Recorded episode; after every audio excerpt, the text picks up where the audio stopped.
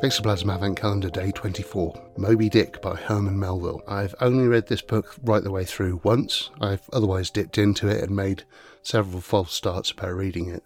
When I first read it, it made a big impression on me, and I think one of the reasons is it meshes really well with some other ideas I have for waterborne adventures. I'll talk about the first thing about being on a ship, just briefly. The crew of the Pequod are isolated on the ocean, and you know you can imagine being a sailor in those conditions where the only people you interact with are the rest of the crew. Um, the direction of the ship is at the whim of a captain who, you know, in Moby Dick, Ahab is hell bent on revenge, and that clouds probably his better judgment. Um, and he does incentivize the crew to pursue Moby Dick. But that overall arc isn't the most interesting thing I find about the book. What I do find mostly is the culture of the seagoing vessel, what they do day to day, the little episodic bits, which are there's a looking on um, the synopsis on on the Wikipedia page. Uh, it notes the number of different literary devices that um, Melville employs and the variety of encounters that happens. But throughout all of this, you've got an isolated little community of sailors travelling around at the behest of the captain. They're out in the open ocean. They can go up onto the deck and they can look around them, and everything around them is going to be water. And I I found that incredibly powerful for you know the, the, the sense of the you know the elemental nature of the sea and the fact that you're just sitting on top of that. You can't get away from it at all. And you know, there are fathoms and fathoms of water below you. And there may be whales or other gigantic things. And the other part I liked about it was the um, the numerous meetings they have with other ships and the way they communicate. So you imagine how that works. The your your crew are going to be totally ignorant of what's going on on land apart from any news they get from other vessels. And that is their life. So you've got um, very limited information. I think that that in itself is pretty gameable. That you can have a mission which is waterborne, and you can have um, you can interact with other humans who are also on craft when you meet them, and that is going to be the source of your information. So you will get um, you might get sort of hints and rumours. You might hear where they've come from about certain islands or, or, or whatever. And of course, in Moby Dick, it, it, it goes all over the place. From I think it's you know starts in the North Atlantic, and I think they go all the way south round the bottom of Africa, and then into the Pacific and close to the equator.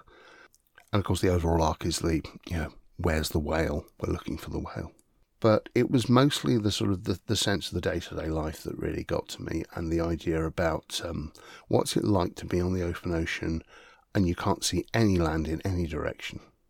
In a related thing i've been really interested in archipelagos for ages. Um, i love christopher priest's dream archipelago. I love the idea of an archipelago based setting. I actually wrote one uh, it's called the Haunted Empire, and the idea is it's a chain of islands that um, stretches from north to south. Then east is what is called uh, the Haunted Empire, and it's the mainland which nobody goes to. And then west is the open ocean, which also nobody ventures there because there is um, nobody builds craft big enough, or, or uh, um, nobody chooses to travel in that direction because they can't carry enough provisions, or, or there's no need to. But the other thing I liked about archipelagos um, is the sense of the, the discrete islands you'll get all the way throughout, and the fact that you can get islands that are relatively close together, but because they are separated by a body of water, they don't get um, intermixing of people unless those people choose to go across the water. So you can get islands which haven't, haven't been seen for a, for a long time, um, that there are only rumours about them. Maybe people believe they're haunted. Maybe they have weird flora and fauna, or are um, uh, the seat of a forgotten god, um, or maybe they're a base for pirates or something like that.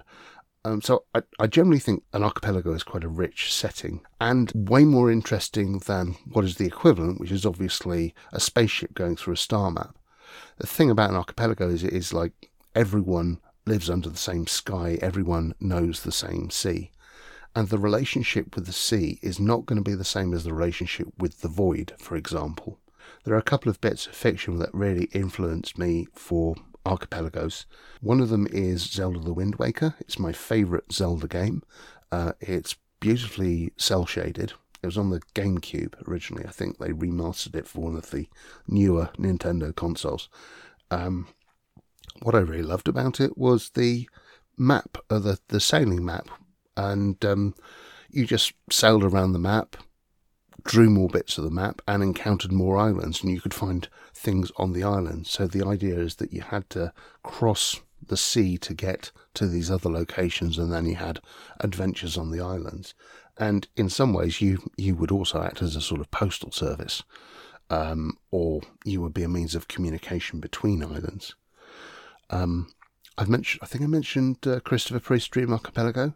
Uh, the other bit of uh, fantasy seafaring archipelago type um, fiction is the TV series of Sinbad, which only lasted one season. I think it was all filmed in Malta, and um, I don't think it was terribly well received. But I loved the premise, which was partly that Sinbad couldn't um, ever spend the night on an island. It has to, uh, he had to go back to sea.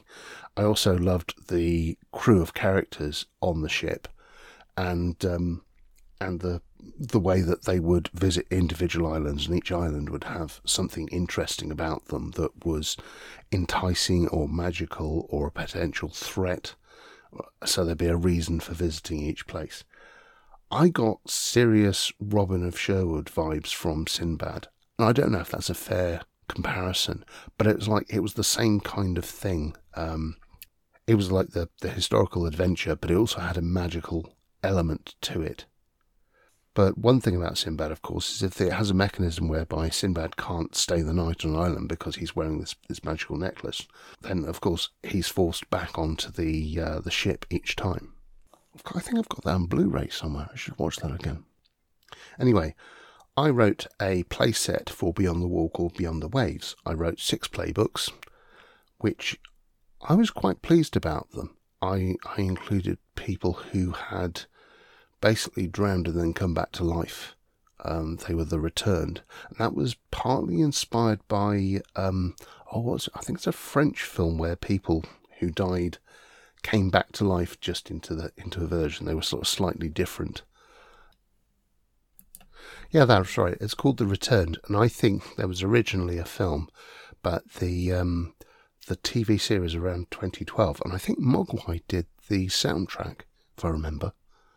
Anyway, that that kind of playbook was based on that. It's the idea that um, people had died and died at sea, and then for some strange reason, they would arrive on an island without their memories, but seemingly fully intact and uh, and so that that was I was quite pleased with that playbook. There are a couple of others. Uh, one was a Pearl Diver. Oh, I, I need to dig this out. I was quite pleased with the um, the random tables I wrote for generating islands. You know, the idea about whether they're small, medium, or large, what the coastlines looked like from the outside, uh, if there's anything weird about the surrounding waters. Um, and then the other thing that I did for that um, that sort of setting was the idea of leviathans and what leviathans are. So I I am attracted to Moby Dick for the idea about being on the open ocean and just something absolutely huge being under the water somewhere, and you always suspect that it's out there. And you can imagine the origin of a lot of um, water-based gods for that. Uh, the leviathans in um, in the haunted empire setting were kind of well, they they were they were omens really, and it might be good luck when you saw one, or it might be absolutely awful, and it depended where you are, where you were, and the kind of leviathan you saw, and different people would worship them in different ways. It's riffing a lot off the sandworms in Dune as well, you know, the sort of whole thing about revering Shai-Hulud, uh, although they wouldn't be as present in the narrative. But once again, I wanted this idea about, you know, crossing the water is dangerous or involves a certain amount of risk, so there are incentives to cross the water. And when you're on the water, things happen. um, and people are used to travelling across the waters in order to communicate and to trade. And so you have a, a sort of a water-based community where where they form you know these tribes of people who will uh, live their life on the water. And I think I even had some characters who would only exclusively live on water. And there's a differentiation between the peoples who colonised the island and were static and the people who would travel around the islands for whatever reason and, and only live on their rafts or boats. So it's kind of ironic in that Moby Dick has in some ways been my white whale for the, the podcast, and I've never sat down long enough to read it in order to make a decent episode of it. I might do that one day. Um, I wouldn't hold your breath, but um, I'm remembering just how much I enjoy it. But I think what I'm mostly going to do is is dig into my gaming notes for Beyond the Waves and see if I can turn that into something a bit more coherent. Anyway, it's the 24th. Let's open the last window. Oh, it's a little jar of ambergris. I'm not sure what I'm supposed to do with that. Um, or maybe I'll work it into Christmas lunch tomorrow. All right. Thank you for listening, and I hope you have a great celebration with your family tomorrow. And uh, I'll see you around. Bye. Fictoplasm Podcast. Words by Ralph Lovegrove, music by Chris Zabriskie. Find out more at fictoplasm.net.